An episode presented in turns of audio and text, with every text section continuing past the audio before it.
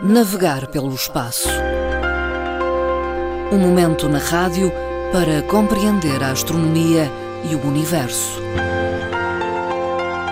Colaboração da Associação de Astronomia da Madeira.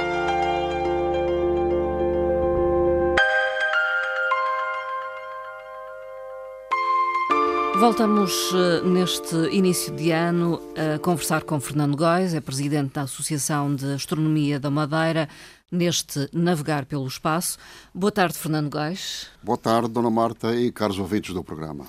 Nesta primeira conversa do ano de 2022, eh, vai começar por referir-se à descoberta de um exoplaneta com uma forma semelhante a uma bola de rugby enfim, algo extraordinário, no sentido de que não é comum? Uh... Não é, em termos de planeta, não. Não, não. É, não é vulgar. Agora, no nosso sistema solar é perfeitamente normal, porque hum. temos algumas luas de Saturno e por que razão que se apresentam dessa forma. Estão muito próximas dos anéis e fazem uma interação com o planeta e com os anéis. Portanto, daí a razão de essa interação mútua leva a que exista uma deformação, um formato diferente do habitual. No caso do exoplaneta, é raro eh, este raro. formato. Até, até este momento não há nenhuma, eh, nenhum exemplo, a não ser de um outro que o planeta está aumentado hum. por hélio. Pronto, mas é uma questão também que virá a, a, doravante outras investigações para desvendar o mistério. Quais as razões para este aspecto deste exoplaneta? Em termos de planeta em si, temos aqui três, três situações que são um tanto ou quanto estranhas. Primeiro, a questão da forma ou do formato do planeta. Bola de rugby está aqui já deformado e razões para esta deformação. Depois, temos as causas que normalmente que nós eh, e os seus astrónomos eh, motivam é precisamente as forças de maré e por sua vez o movimento do planeta. O movimento do planeta também é algo estranho. Portanto, há três coisas que contribuem para que haja aqui alguma coisa que não é habitual em termos de planetas fora do sistema solar. Hum. O planeta em si está a ser acompanhado e investigado pelo CEOPS, o telescópio mais avançado no, no, no momento, momento, para eh, desvendar problemas dos exoplanetas e as suas estrelas. Por sua vez, eh, além do CEOPS, tem também o Spicer da NASA. Ora bem, depois destas considerações, como é que eles detectam que o planeta, que está muito longínquo, como é que detectam estas questões estranhas no planeta, estes hum. mistérios? Bom, através de equipamentos chamados dos trânsitos dos planetas. Hum. O que é que isto significa? É? O trânsito é a passagem de um planeta à frente da sua estrela. Hum. Os equipamentos detectam, por mais ínfimos que sejam os tamanhos, portanto, quanto maior, mais, mais uh, facilmente fazem essa detecção sendo mais diminutos, mas há uma quebra de luz. E essa quebra de luz uh, uh, verifica-se concretamente no chamada curva. Ora, essa curva detecta tamanho, a posição, o movimento e a sua forma. Ou rochoso, ou gasoso, ou de água, de oceanos. É aqui é uma questão que ainda não está perfeitamente uh, desvendada. As forças de maré. As forças de maré o que é que são? Nós temos aqui as forças de maré no nosso lado, que são as forças de maré provocadas por quem? Provocadas pela Lua, porque a Lua está muito próxima de nós, são 400 mil quilómetros. Eh, o Sol, que está a 150 milhões. O Sol, de uma forma diminuta, não provoca ondas de maré muito uh, significativas.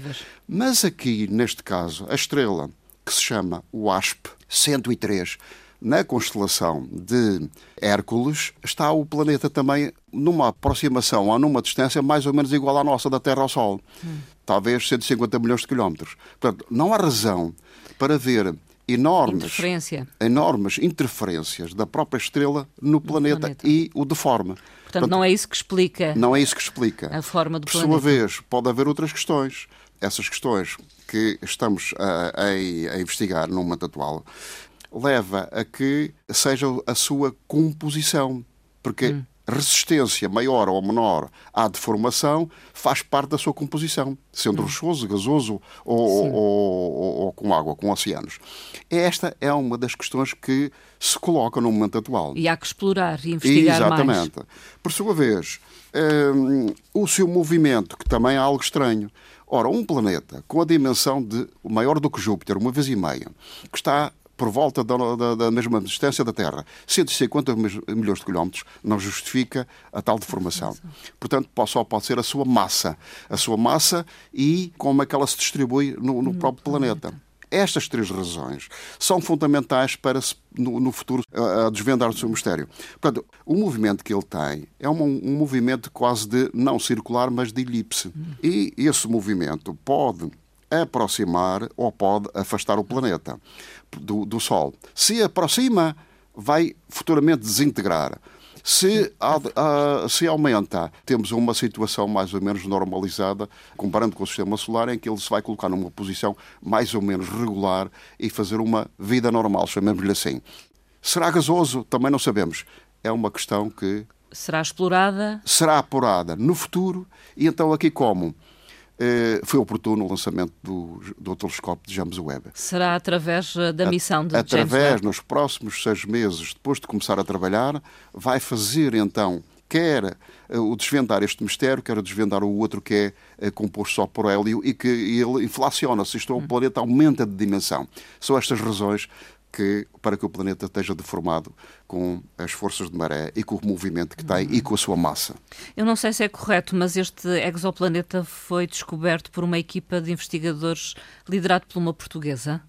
Susana Barros. Não, não, não, é bem, não, é bem, não, é bem, assim. não é bem correto. Quer dizer, é portuguesa, Susana, e faz parte da equipa. Da equipa de investigação. Faz parte da equipa. Portanto, ela que está chamamos-lhe assim, a liderar a equipa, mas a equipa é formada também por outras nações, por outros países, eh, entre eles alguns da Europa. Passemos ao segundo tema da, desta nossa conversa, que tem a ver com as ruínas da periferia da Via Láctea. O que é isto de ruínas Ora, associada à Via Láctea? Lá está até parece que estamos aqui a descobrir fósseis. Sim. Mas é, é, um pouco verdade.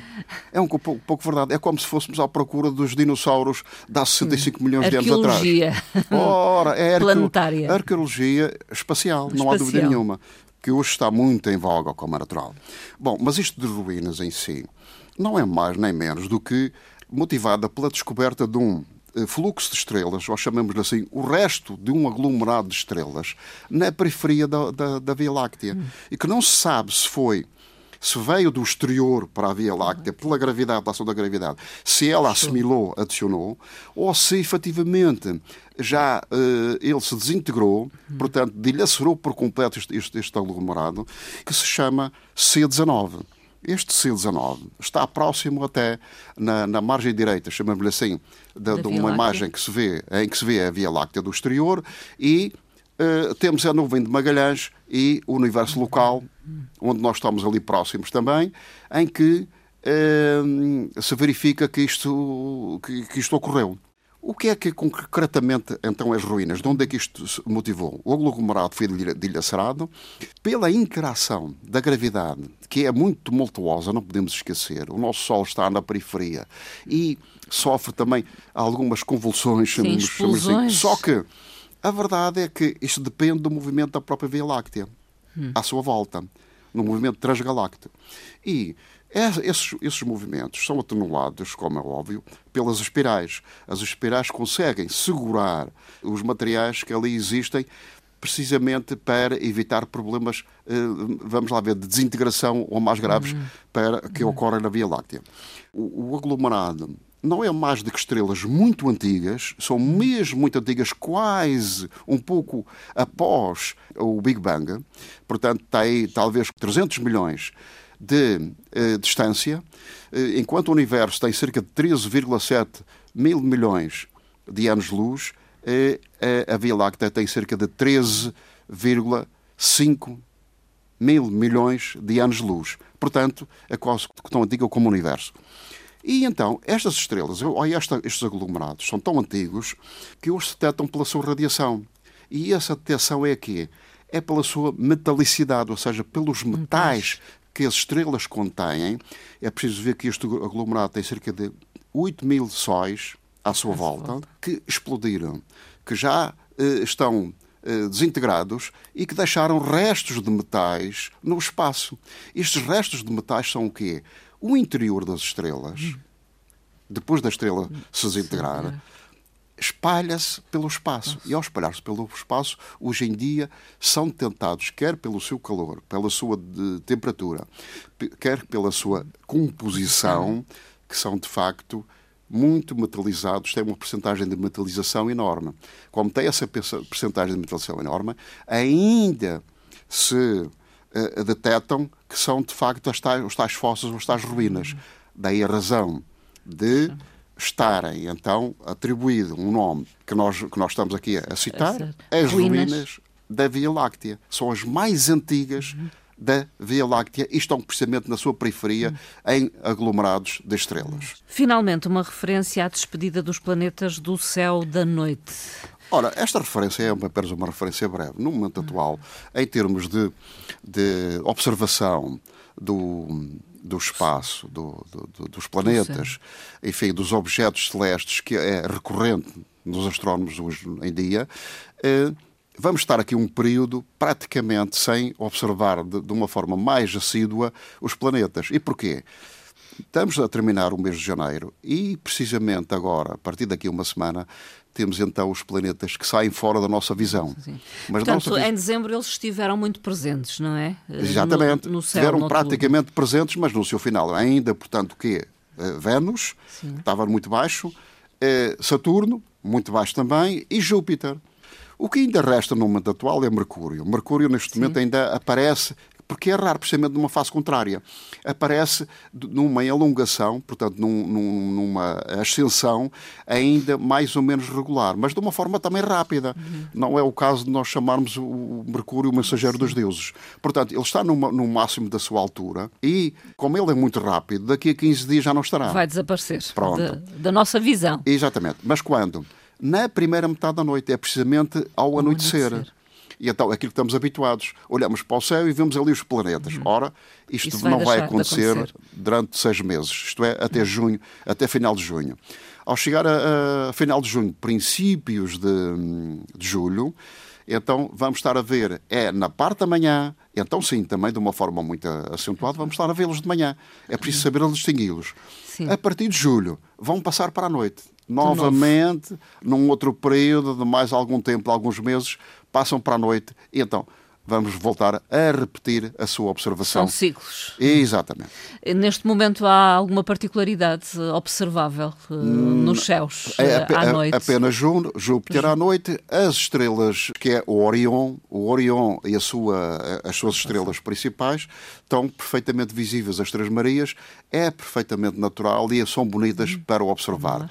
Uhum. Bem como algumas chuvas de estrelas que daqui por diante vamos ter quase mensalmente são habituais e recorrentes para as pessoas observarem. Fernando Góes, eh, ficamos por aqui na nossa conversa. Até à próxima. Até à próxima oportunidade, meu caro Muito obrigada.